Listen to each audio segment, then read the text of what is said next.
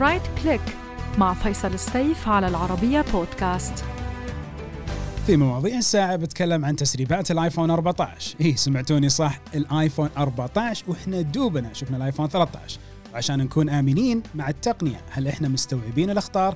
حول أطفالنا في عالم الإنترنت؟ وكيف نبعد عنهم هذه الأخطار؟ مشكلة حرارة الأجهزة أثناء الشحن والشحن البطيء. نسولف عن هذا الأمر مع ضيفي الغالي وأيضا بنصحكم عن شوية حلول. وبتكلم عن التلفزيونات وتجربة المسارح المنزلية وأهم التقنيات اللي تحتاجوها عشان تحصلوا على أفضل تجربة في منازلكم بإذن الله. وكمان لو حابين تدخلون مجال صناعة المحتوى وش تحتاجوا عشان تبدأوا؟ صدقوني كلها أمور بسيطة تقدرون تسووها بأنفسكم.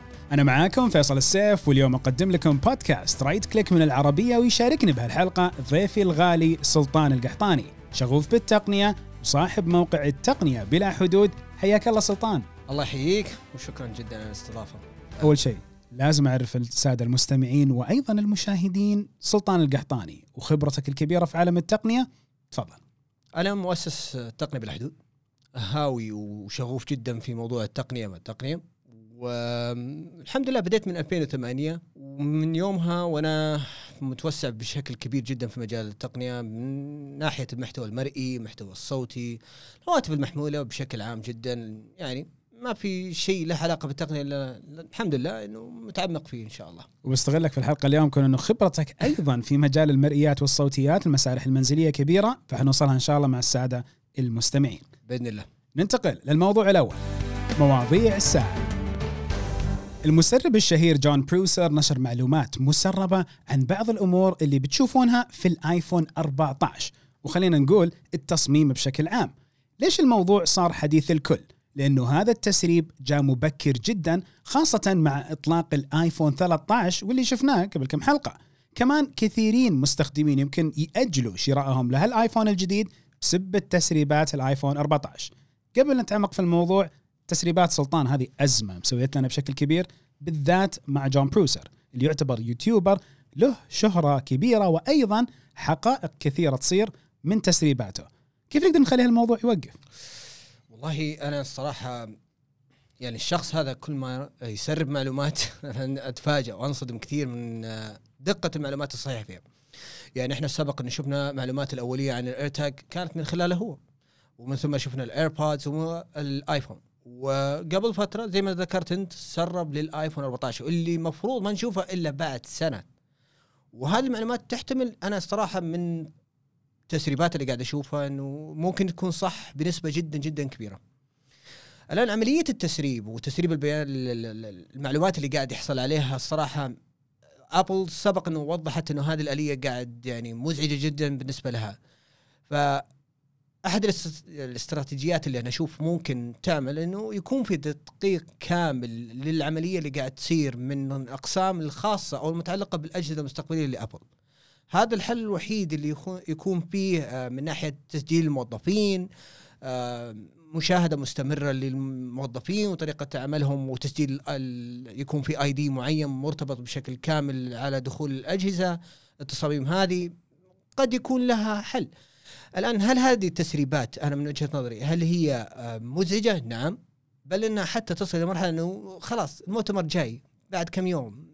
يعني ما ما نعرف صراحة. هل أنت تشوف إنه كتقنيين وكنا لفترة من الفترات لا. نستمتع بالتسريبات هل تشوف الحين ما زالت المتعة موجودة بهالتسريبات؟ التسريبات أول غير عن الآن.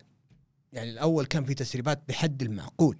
لكن الآن صرنا نعرف كل صغيرة وكبيرة عن الأجهزة لدرجة إنه أنا وياك حضرنا أكثر من مؤتمر أوكي يلا خلاص اللي بعده أوكي خلاص عرفنا الاجهزه ما ما في فهذا الوضع الصراحه صار مزعج بالنسبة لي أنا أتكلم وأتوقع أنك أنت تتفق معي إنه صار مزعج جدا إنه من ناحية التسريبات فيها. خليني هنا أوضح سلطان إنه التسريبات اللي طلعت تقول إنه الجهاز بيجي بدون نتوء في الشاشة الأمامية ونتكلم عن ثقب في الشاشة.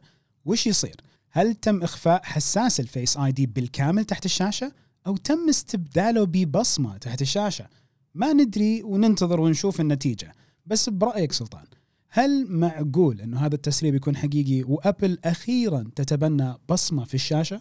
ما أدري صراحة لا أعلم يعني ال... أنت لما تناظر للنظام النتوء الموجود في الجهاز الآيفون قاعد تشوف 12 إلى 9 سنسر موجود موجود بجانب الكاميرا الاماميه طبعا قاعد نتكلم لكن قاعد تشوف 12 إلى 9 من المستشعرات الموجودة في الجهاز طيب أوكي شالوها بيكون في ثقب. وين بقية المستشعرات الموجودة؟ وين بتروح؟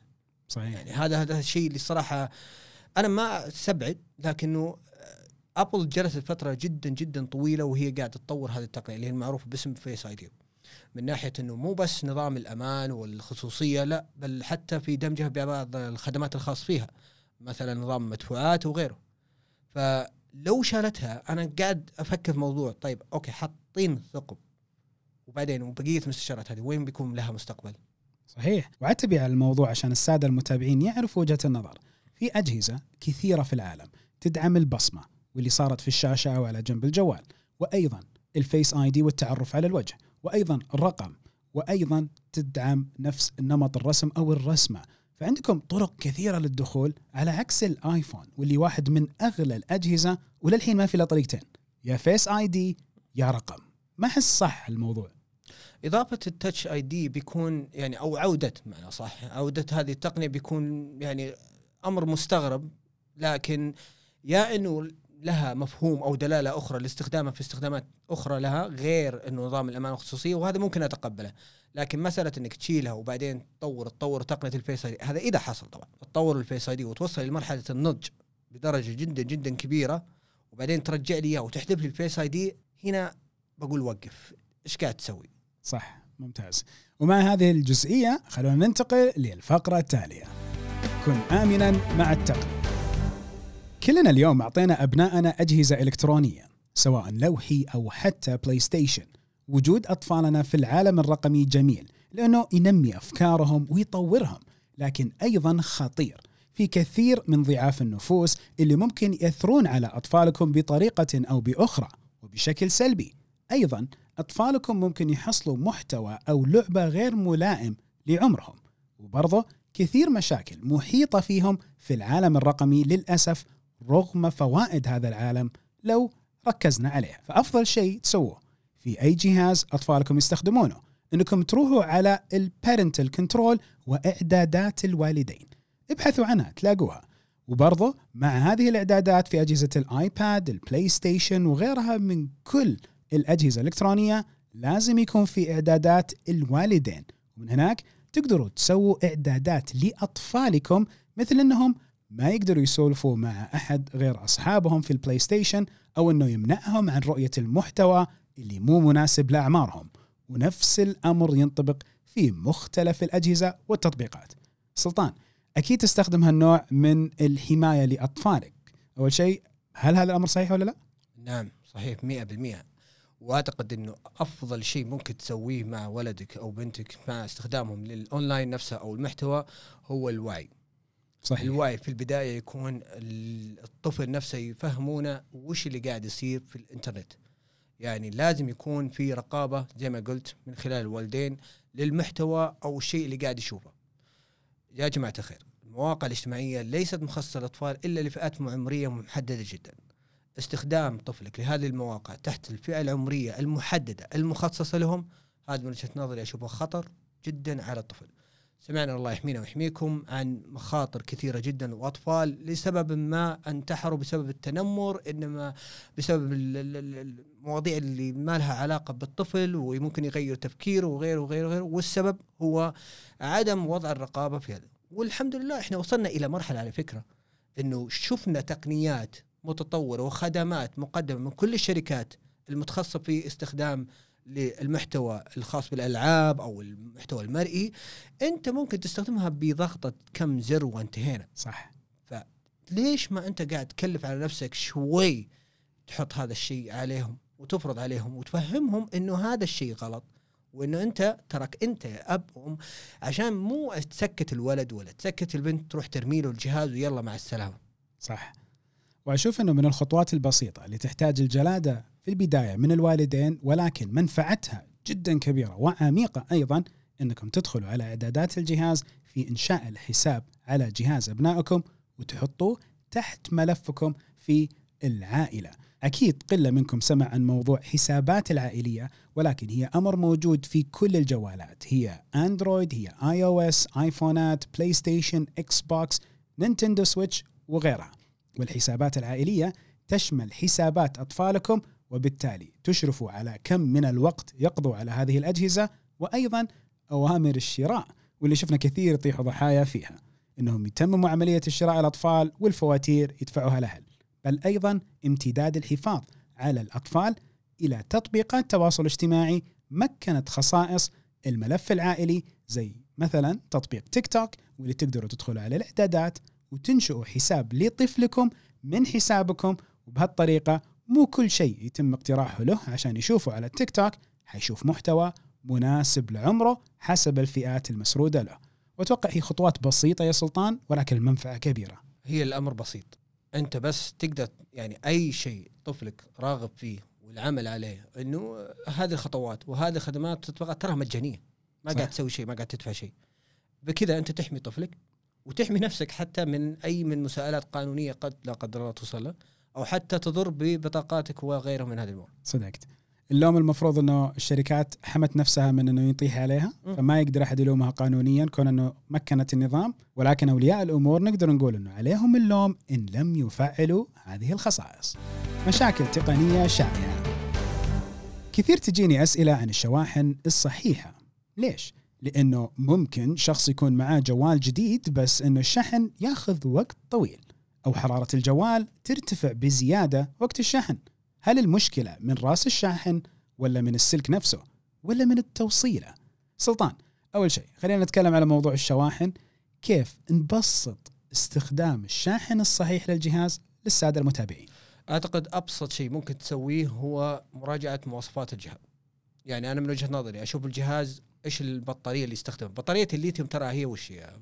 هي عبارة عن مواد كيميائية قاعدة تتفاعل علشان تشحن لك الجهاز إلى نسبة معينة من دائما ابدا المعايير المستخدمة في كل شركة يبين لك إيش الشاحن وقدرة الشاحن من ناحية الأم والفولت اللي مستخدم فيه زائد السلك المعتمد. هذه الأمور تبسط عليك الموضوع إنه خلاص هذا ال standard امشي عليه وما راح يسبب لك مشاكل على المدى القصير أو على المدى البعيد.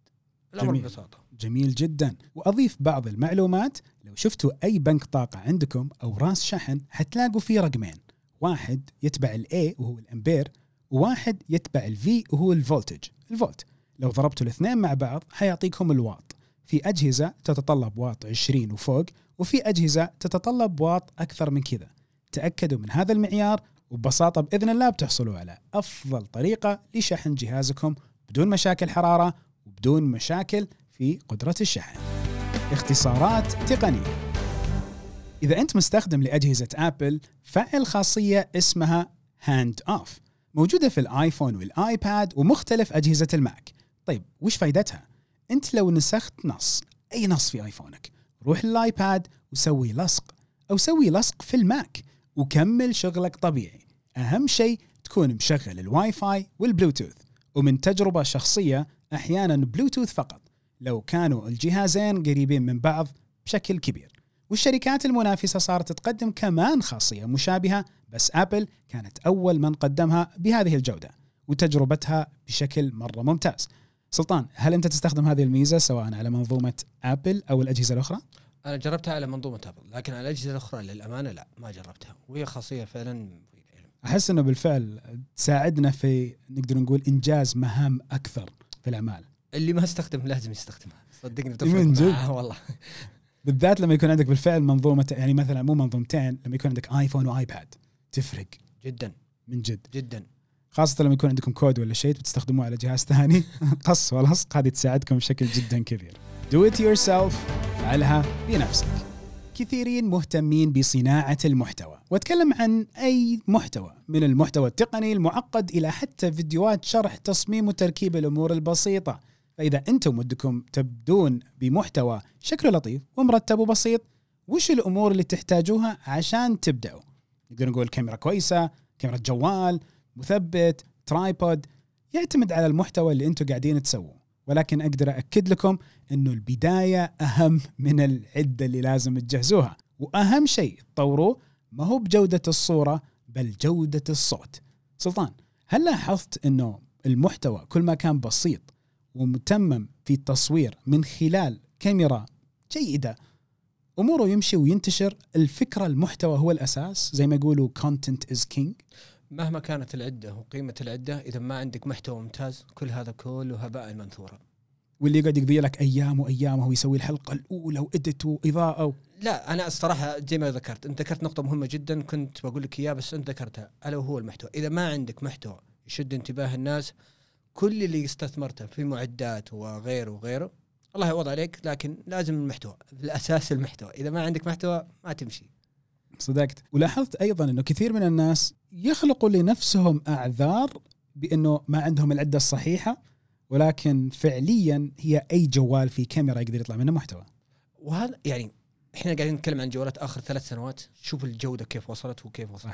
حتى على الفئة السعرية الدونيه يعني حتى الفئة الاقتصادية أو ما نقول الفئة الاقتصادية خلينا نقول الفئة المتوسطة. ممتاز. هذه الفئة المتوسطة وصلت إلى مراحل يعني إحنا كنا نستهين في الجوالات هذه. صارت الحين مراحل ممتاز جدا ممكن أعتمد عليها وخلاص مع السلامة. فالجودة موجودة.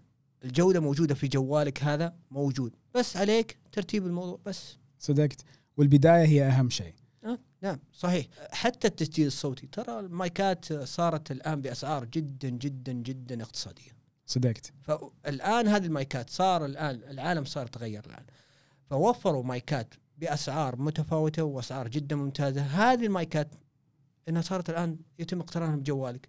اللي عليك tripod جوالك والصوت محتوى وابدأ. جميل صدقت وأتمنى أن الكل بالفعل يبدأ في صناعة المحتوى كون المنطقة العربية إلى الحين فيها نقص محتوى في مختلف القطاعات. صحيح. فالله يقويكم في رحلتكم القادمة وصناعة المحتوى بإذن الله. نصايح مع مختص. سلطان اللي يتابع ما شاء الله محتواك يعرف إنك شغوف جدا بالتلفزيونات. ليش هذا الاهتمام الكبير في تفاصيل التلفزيونات ومزاياها؟ يعني في البعض ممكن يقولون قيمة الشاشة 3000 تعطيك ال إي دي هذه تختلف عن شاشة 10000 فليش أدفع هذه غير هذه والاهتمام اللي عندك ليش؟ خليني أبسط لك الموضوع بقدر المستطاع. أنت الحين لما تروح أي معرض على سبيل المثال أي معرض أي معرض أنت قاعد تروح له فأنت قاعد تشوف الشاشات مرمية يمين يسار فوق تحت كل مكان. وهذه الشاشات قاعد تبث لك جودة واضحة إنها تكون جميلة جدا وتنبهر فيها لعلك راح تنبهر فيها. السبب إنه في بعض المعارض إحنا قاعدين نتكلم عن في تحسين لعرض المحتوى. فأنت لما تبغى تختار شاشة ففي عدة عوامل لازم تنتبه لها. واحد مقاس الشاشة يعتمد على حجم ومقاييس أبعاد الغرفة أو المكان اللي بتحط فيه الشاشة. الشغلة الثانية التقنية. الشاشة كل ما قلت تكلفتها كل ما قلت جودتها. تبي تقتنع؟ ما تبي تقتنع. هذا الكلام الواقع. صراحة أنا آسف بس إنه لازم تقتنع إنه كل ما استثمرت في الأجهزة المرئية والصوتية كل ما طلعت بفائدة جدا جدا على المدى البعيد وراح تنبسط بدرجة مو طبيعية. أنت قاعد تبغى تمتع عيونك تبغى تمتع إذنك في الصوتيات في المحتوى المرئي. فإحنا قاعدين نتكلم عن شاشة في مليون تقنية. وأنت شايف التقنيات ما شاء الله يعني منتشرة بدرجة كثيرة. فاستثمر قد ما تقدر في هاتين النقطتين علشان تقدر تنبسط. الآن هل أنا ممكن آخذ شاشة ب 3000 وأنبسط؟ ممكن لكن لازم نسألك سؤال. وش اللي أنت دائما دائما ابدا تركز عليه؟ تركز على المباريات تركز على المحتوى المرئي تركز على ال gaming ترى في كل budget أو كل يعني حد من الميزانية اللي أنت حاطها يكون لك في اختيارات. لكن لا تروح وتسأل بدون ما يعني تبحث عن شيء اللي انت تبغى تدور. يعني أنا مثلا لما أروح المعرض لما أروح شيء أسجل أسماء الشاشات وأشوف الشاشات اللي موجوده عندهم. okay واحد اثنين ثلاثة أربعة. مو أروح أقول يلا مع السلامة عطني الفلوس يلا أنا بروح أشتري شاشة. لا. أنت ابحث عن كل شاشة شوف مميزاتها شوف عيوبها شوف مراجعات الناس من أكثر من شخص بناء عليها. الفكرة اللي قاعد تطلع في راسك تقدر تقرر الشاشة اللي أنت تبغاها. طيب المسرح المنزلي هل مناسب لكل شخص؟ المسرح المنزلي منقسم إلى قسمين، sound bar أو مسرح منزلي مستقل. نوضح ال sound bar هي القطعة الطويلة اللي تجي تحت الشاشة. إي لكن ال sound bar الآن هو الأكثر اعتمادا لسبب إيش؟ التقنيات فيه أكثر تطورا من المسارح المنزلية. ممتاز والمسارح المنزلية الصوتية المقصود فيها قطع كثيرة من السماعات موزعة حول الشخص اللي يشاهد التلفزيون. ويربطها بريسيفر. جميل يربطها برسالة استقبال جهاز إيه؟ استقبال مربوط كمان على التلفزيون. صحيح. لذلك أنت على حسب مكان غرفتك أنا ما أقدر أحط غرفة صغيرة أحط مسرح منزلي صعبة جدا بالنسبة لي فال sound bar قد يكون الخيار الأمثل بالنسبة لك. لكن لازم ننبه نقطة. شاشتك تدعم منافذ الصوتية؟ واحد. اثنين شاشتك أنت قادر إنها تعطيك صوت من نفس الشاشة وخلاص مبسوط أمورك جدا في ال stream ما يحتاج sound bar. تحتاج sound bar؟ متى؟ إذا كانت جودة الصوت ضعيفة. ما قاعد تعطيك تفاصيل الصوت. أنا أقول شاشة التلفاز لازم يكون فيها صوت. والصوت من الشاشات مع احترام الكامل ما يؤدي الغرض بنسبة تصل إلى 40 ب 50% من الاستمتاع بالصوت. هل تتفق معاي انه لو قلنا لازم الواحد بالفعل يدرس وضع المحتوى اللي هو يشوفه قبل ما يقرر على مسرح على شاشة على أيضا وسيلة سماعه ورؤيته للمحتوى؟ تدري أكثر سؤال وش يجيني لما الناس يسألون عن الشاشة؟ قل لي. إيش تتوقع؟ هو أحسن شاشة لي وبس. لا. جودة صورة؟ أبغى النظام. نظام؟ يعني يكون Android TV yes ليش؟ عشان أسهل في تشغيل الأمور. علشان أبغى أشغل فيه أفلام. طب ما كله يشغل أفلام. حلو ممتاز. أنت وصلت فكرة حلوة. قلت طيب أنت فكرت في الشاشة؟ قال لا بس يهمني النظام عشان أشغل أفلام. قلت طيب ولا يهمك الدقة ولا يهمك التقنيات اللي قاعد تستخدم الإضاءة مثلا HDR Dolby Vision. قال النظام قاعد يحل الموضوع. هذا أكثر سؤال يجيني من التركيز على النظام بشكل مو طبيعي. غريبة. هل المفروض يكون فيها التركيز؟ لا. لأنه في أنظمة ناضجة أكثر في عرض المحتوى أكثر من اندرويد بالضبط. حل النظام لو أنا آخذ شاشة بمحتوى جدا يعني كاداء أتكلم بجودة جدا ممتازة وما فيها نظام عندي أصرف مليون مرة إني أركز على النظام. لأن ترى النظام وش هو؟ قطعة ستيك وأنت الموضوع ورا الشاشة وصار نظام ذكي. صدقت. وكمان في كثير من المستخدمين يمكن يكون الأنسب لهم إنهم يمتلكوا سماعة مع شاشتهم. سماعة لاسلكيه تعطيهم جودة كويسة بحكم البيئة اللي هم قاعدين يشاهدوا فيها المحتوى. شقة صغيرة ما يقدر يرفع الصوت طبيعي. حط سماعات وفي نوعيات سماعات بتخدمك. فإذا دراسة المحتوى أو مو دراسة التفكير لوقت بسيط. أنت وش حتشوف؟ مباريات زي ما ذكرت أو جيمنج زي ما ذكرت أو محتوى مرئي أفلام ومسلسلات أو أنت فعليا تحتاجها للرسيفر اللي أصلا قنوات الفضائية فيه مو كلها زي العربية تكون اتش دي لا تكون أكثرها دقة أقل بكثير. وهذا للأسف اللي قاعد يصير. وترى للتوضيح إذا جبتوا شاشة غالية فيها الكثير من التقنيات قد تنعكس عليكم سلبيا بجودة الصورة اللي تشوفوها لأن الشاشة تاخذ محتوى مو صافي وتعرضه لكم وتلاقوا عليه يظهر المربعات بشكل كبير والناس تقول خلل في الشاشة واصلا الخلل في نفس المحتوى. مو معناته إنه استثمار معناته إنك تدفع أعلى شيء ممكن لا. مو شرط. صح. يعني زي ما قلنا أول سؤال سألناه للناس دائما مقاس الغرفة يعتمد على مقاس الشاشة. ومو شرط تأخذ لي مقاس أكبر في الش... مقاس في الحياة وبعدين ما أنت مستمتع بالمحتوى وتقول لا اللوم على الشاشة. اللوم عليك أنت. صدقت. ويوم تجي أنت تشوف فيلم في السينما تختار أفضل كرسي للمشاهدة. نفس الموضوع. بتسوي سينماتك في البيت حاول تعرف وين تنحط هالكنبة اللي بتكون عليها أثناء مشاهدة الشاشة وحجم الغرفة والله يبارك لك في تجربة قادمة أنت داخلها. أكيد لا يمل سلطان ودائما أقول يسعدك ربي على كم هالمعلومات اللي تعطيها. ومتشوق إني أشوفك في حلقات قادمة كمان. لنا الشرف وشكرا جدا جدا. كان معي سلطان القحطاني في حلقة Right Click. وأكيد الشكر لكم لمتابعة الحلقة وحلقات قادمة مجهزة جدا جميلة. فلا يفوتكم تتابعوا Right Click على بودكاست العربية. كان معاكم فيصل السيف. والسلام عليكم ورحمة الله وبركاته.